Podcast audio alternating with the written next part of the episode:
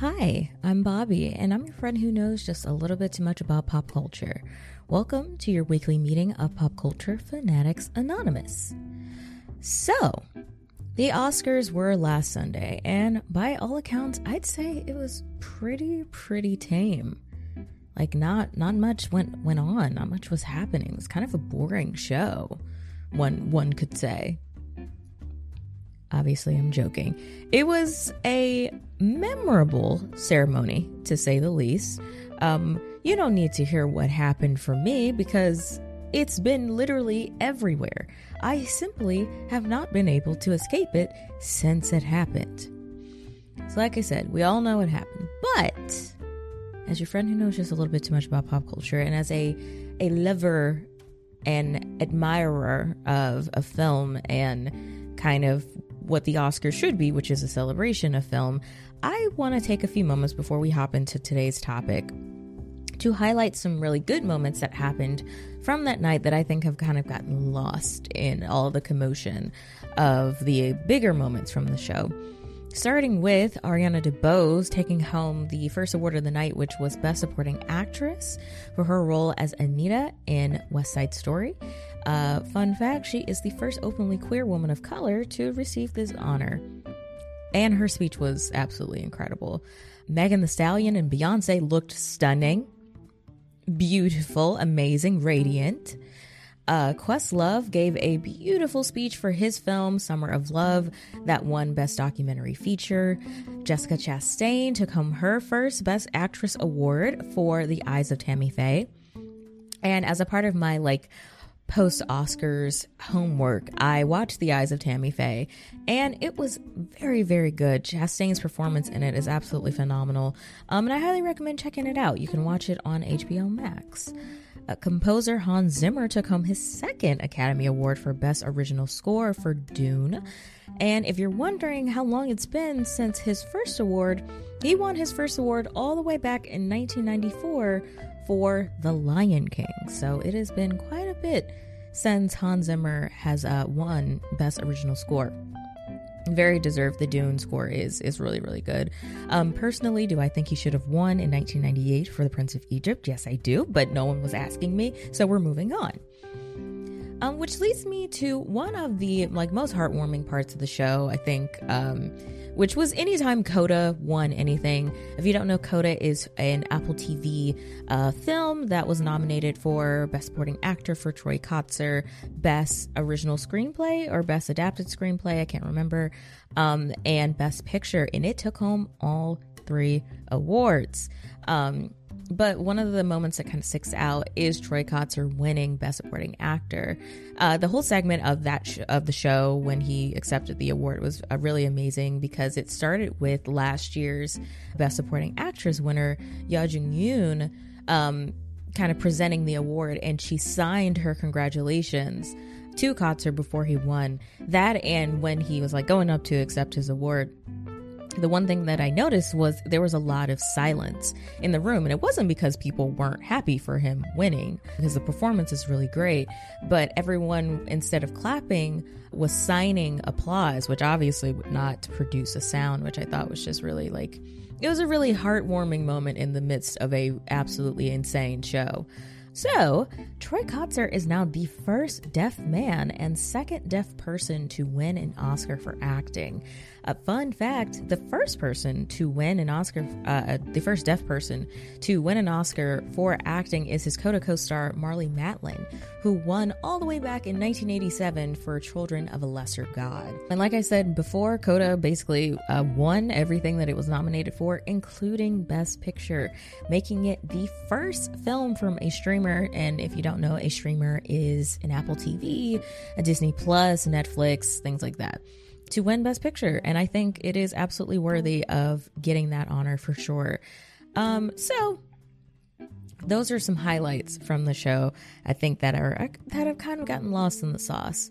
But the whole the bigger moment of the show that we all know about between Will Smith and Chris Rock kind of reminded me of just how messy Hollywood can be, right? There's no business like show business, and show business is a wreck. There's probably no messier period for Hollywood than that of the golden age of Hollywood. If you think what's going on now is insane, back then, nuts. Absolutely nuts. So, this week, we are hopping in our time machine and taking a walk through time all the way back to the messy time period that is known as the Golden Age of Hollywood.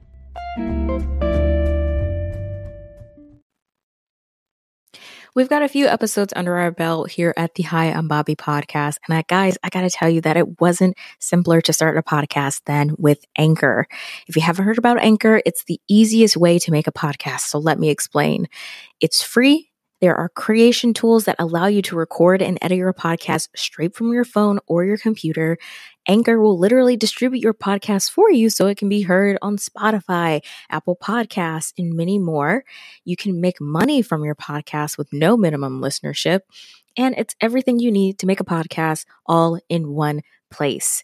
If this sounds amazing to you, download the free Anchor app or go to anchor.fm to get started. I am so excited and I hope you guys will make a podcast today. Old Hollywood helped to build the foundation that the current film industry rests on, and it built the glitter ridden image that many have of Hollywood. But all that glitters is not gold. There are many cogs in this chaotic machine, so I would like to start with what being a star was like during this time. Obviously, we have big stars like your Marilyn Monroe's, your Rock Hudson's, you know, like all these great names. Um, but it was objectively horrible to be an actor around this time. So let's get into it. So, in the early 1910s, actors were really not seen as anything more than accessories to a film, uh, to the point where they weren't even credited in the films. There was a, definitely a major, like, kind of theatrical approach, borrowing from the stage, obviously, that actors were vehicles to perform the words written for them, the words and actions written for them. But with the advent of film and in kind of the way that you can see something multiple times, audiences began to kind of notice actors in multiple films. But obviously, they did not know their names because they weren't credited. So they began to give these stars nicknames. So Florence Lawrence was known as the Biograph Girl, and Mary Pickford was known as Little Mary. These are nicknames that the audience would have to give them that kind of pinged to studios that, hey, we can do something with this. We can make this into something. So essentially, like I said, studios began to take notice and they essentially created the star system. So, what is the star system? The star system created stars from the ground up. Studios crafted perfect images of their actors, even if that didn't match who that actor was in real life. They did everything for these actors. They got them plastic surgery if necessary, they changed their names if necessary, they gave them personality traits. And I did a video on this a couple of, probably a couple of weeks ago at this point, and a lot of people were bringing up, so like K pop. And if you're familiar with the kind of back end mechanics of the K pop industry, that it's it's pretty much that. So what I mean by that, like sometimes actors were given personas that didn't match who they were in real life. A major example of this is Rock Hudson. So if you don't know, Rock Hudson was kind of uh, given this everyman, uh, ladies' man kind of look. Like he was the image of the perfect man who any woman would just fall head over heels for. Like always very straight lace, like hair perfectly coiffed, usually in like a suit. And if he wasn't in a suit, he was in some flannel. So that lets you know that he's a man that can take care of things in the house. It's very idealistic.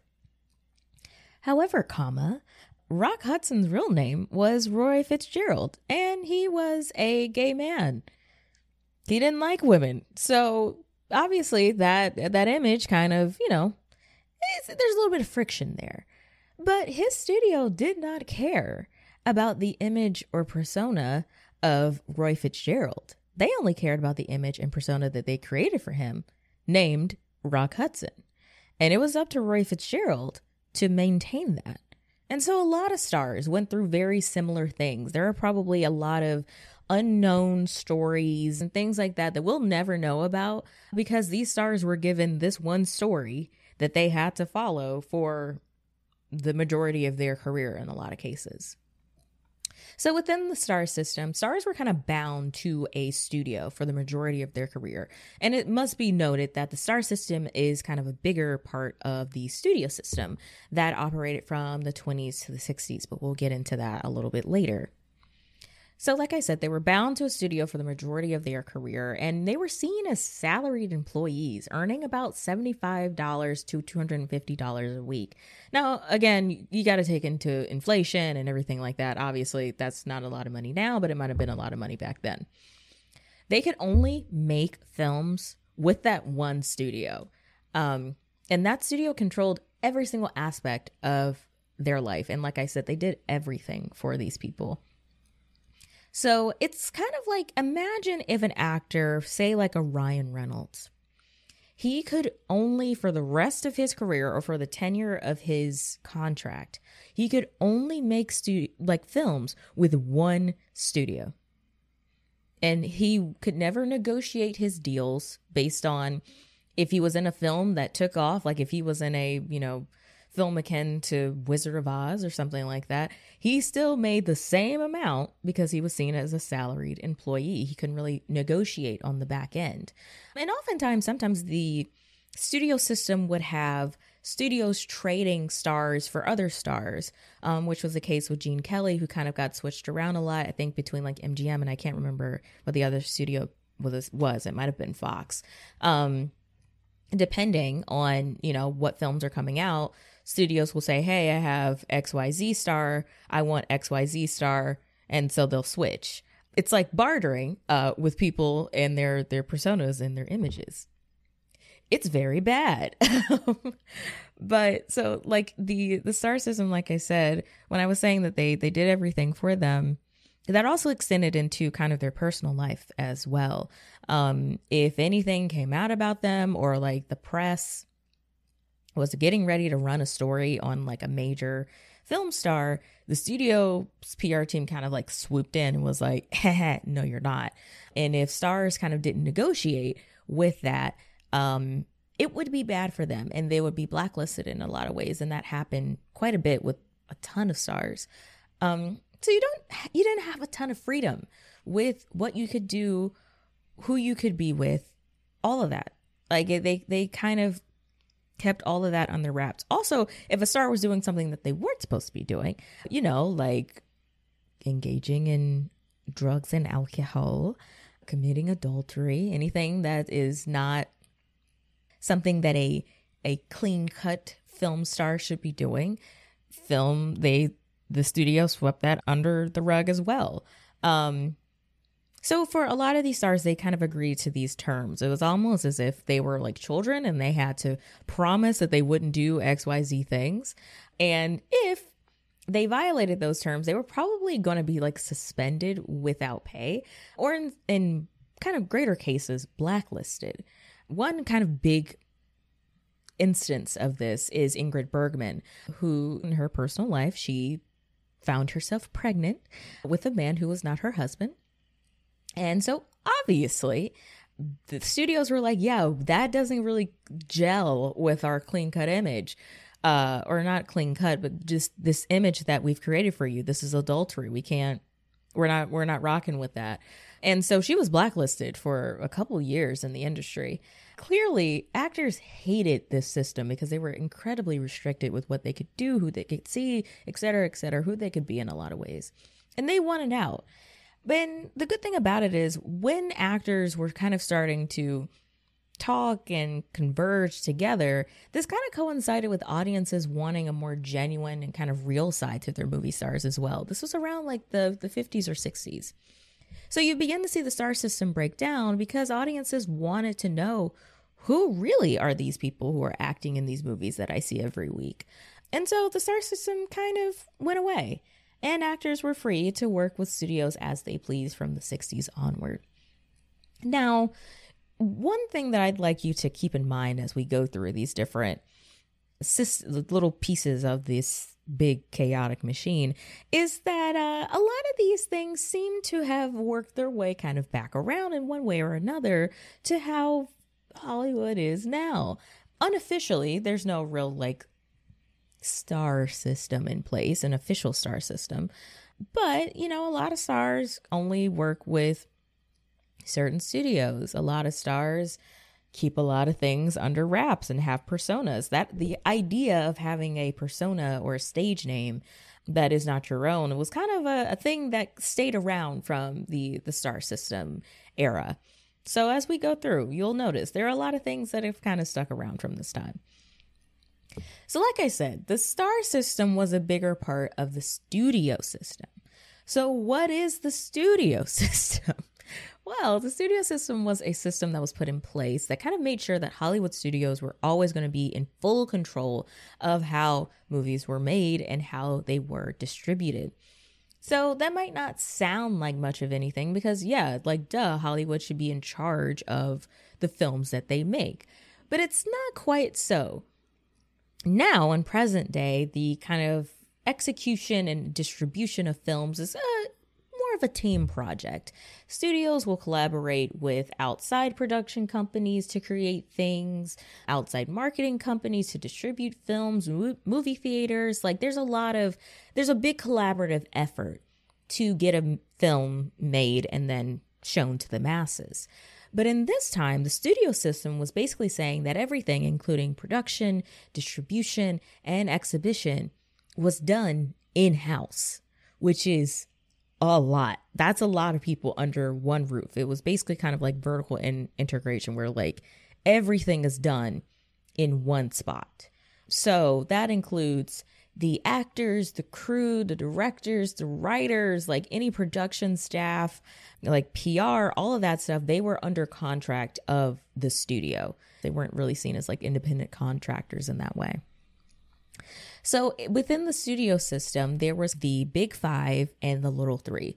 So the big five were MGM, Paramount, Warner Brothers, RKO, and Fox. And the little three, if you if you can believe it, are Universal, Columbia, and United Artists. Which United Artists is interesting because it was a studio that was created by actors. It was basically they created it. It was I think Mary Pickford, Charlie Chaplin, and a couple other people whose names I am completely blanking on right now, who came together in the kind of early stages of Hollywood becoming a cemented kind of thing. Who said, like, yeah, we're not getting treated all that well. So maybe we should work together as artists because we know what we want and kind of negotiate our deals that way. So that's United Artists a little bit of a tidbit, a little fun fact for you there. So, what kind of happened? What was the big thing that happened within the studio system? So, other than most of everything happening in house, Studio System also engaged in what is called block booking.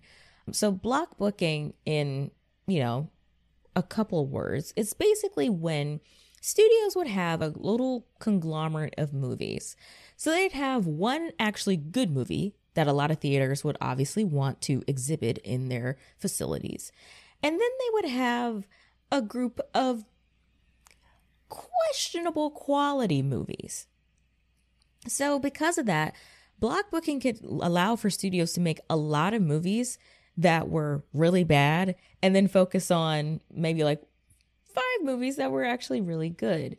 And so, what that meant was that a lot of theaters would get these like big group of films only one of one or two of which were actually good and that was the only thing that they could distribute or exhibit for a very long time and then not only that the only way to get out of block booking if you were a, a theater owner was to be owned by a studio which is strange because studios now obviously don't own movie theaters because that is a pretty massive conflict of interest. But back in the day, studios owned movie theaters and those movie theaters were exempt from block booking. But they were exempt because the only thing they could show were the movies from that studio. So either way, you're kind of it's like being between a rock and a hard place. You either are an independent theater owner, but you fall under block booking where you get sold this conglomerate of films where only one is really good and the other ones are probably not that great. And depending on how many films were actually in the block booking, there could be about like 20 or more. And in like some extreme cases, that could be enough films to predetermine your entire year's slate of films. So you couldn't show anything. Even if you if you got a block booking package from a studio and you wanted to exhibit another studio's thing, it could be up to a year or maybe even longer before you could even begin to think about buying a block booking for a different studio. It was a mess. But by 1945, studios owned either partially or like fully 17% of theaters in America which accounted for about 45% of film rental revenue, which is obviously not that great of a thing. It shouldn't be that studios own the places where they show the movies, because that obviously, like I said, it gives a conflict of interest. And audiences aren't able to see a wider breadth of things if all the theaters in their town are owned by one studio. And in a lot of cases, that would be the case in probably smaller towns one like say a i don't know paramount could own six theaters and because it's the 30s and 40s and it's not like there's a theater on every block every theater in a 100 mile radius of you could only be showing the same five movies so you're not seeing a lot of things right so how did this all kind of come to a close what happened well, it started in around 1948 with the verdict in the case of the United States versus Paramount Pictures. And it was basically a lawsuit that was introduced by the US Supreme Court, basically saying, like, hey, Hollywood's doing some like kind of weird stuff uh, as far as like monopolies go, and we got to break that up. So the decision was from the verdict that studios have to stop block booking. They got to stop doing that. Uh, you, you cannot force small theaters into buying one good movie and like 10 bad ones, and that's the only thing that they can show. And they also force the studios to sell their theater chains as well. So it was basically just a big moment of breaking up all of these like massive monopolies that were basically owned by the big five. And like I said earlier, life does find a way of working its way back around. And one could say that we are in a studio system light right now because there are a lot of studios that have some pretty big monopolies on the industry. So, within all that, with the star system being what it was, with the studio system being what it was, what was the quality of these movies at this point? Obviously, we had some classics like, you know, your Wizard of Oz and whatnot. But if you've seen a movie from around this time, you might notice that they're very, very sanitized. So, how they treated stars in the star system extended all the way into the movies. And the reason for this is Hays Code. So, what is Hays Code? The Hays Code is more formally known as the Motion Picture Production Code, which refers to a self imposed set of rules that Hollywood films had to abide by in an effort to uphold kind of a moral high ground, or what studios thought of as correct thinking.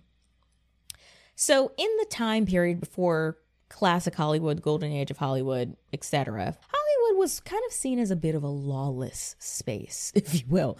Um, it people were kind of making films about whatever. There were a lot of very like explicit films that were being made, and unfortunately, they've kind of been lost to time and also physically just lost because film it doesn't really survive for all that long. And also, there were a couple like major fires uh, from studios where a lot of these like pre-code, which is this is what is known as like pre-code films, have been lost completely. So around that time, it was just kind of a, a bit of a lawless space. So Hollywood was like, okay, we could probably like be on the verge of being censored by the government. So maybe we should reel it in a little bit yeah, let's reel it in. So they brought in Will H. Hays, who was a clergyman who was brought in to kind of clean up the scandal stricken Hollywood that was kind of on the brink of government censorship themselves. So, what were some things that you couldn't do in, in the code? This included having films that had any type of like sympathy for criminals. Films basically had to kind of end with like a happy ending. Ambiguous endings weren't really common or accepted around this time. Obviously, relationships between races, not allowed. That wouldn't get cleared up for a very long time. Excessive or lustful kissing, not allowed. In a lot of ways, they couldn't even show like married couples uh, in the same bed together. N- not going to happen, obviously, because of who wrote the code. Ridicule of religion, not allowed. And there's a lot more. There was more that you couldn't do than you could do. So you may be thinking, well, like, there were a lot of movies being made around this time. So how were they able to like know if a movie had all of these things? Well, they had a solution, and that was the Production Code Administration or the PCA. And the PCA basically screened every single film.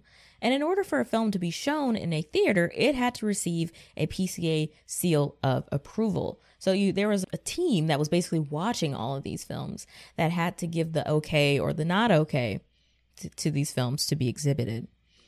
And if you're wondering, okay, what about free speech? Why are they like policing what can be put in a movie or what cannot be put in a movie?